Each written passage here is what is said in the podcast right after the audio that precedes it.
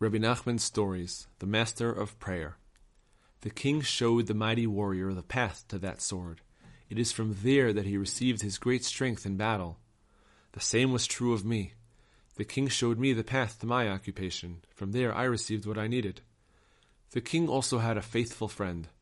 The bond of friendship between him and the king was wonderful and awesome, so that it was impossible for them to go without seeing each other for any length of time. Nevertheless, there were times when they had to be separated to some extent. Therefore, they had portraits made of, of themselves together. Whenever they were separated from each other, they would have great pleasure from these pictures.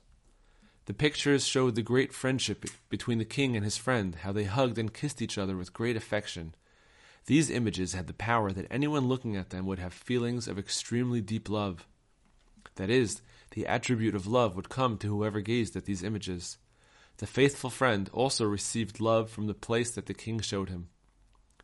There came a time when each of the king's men went to the place where he would receive his power.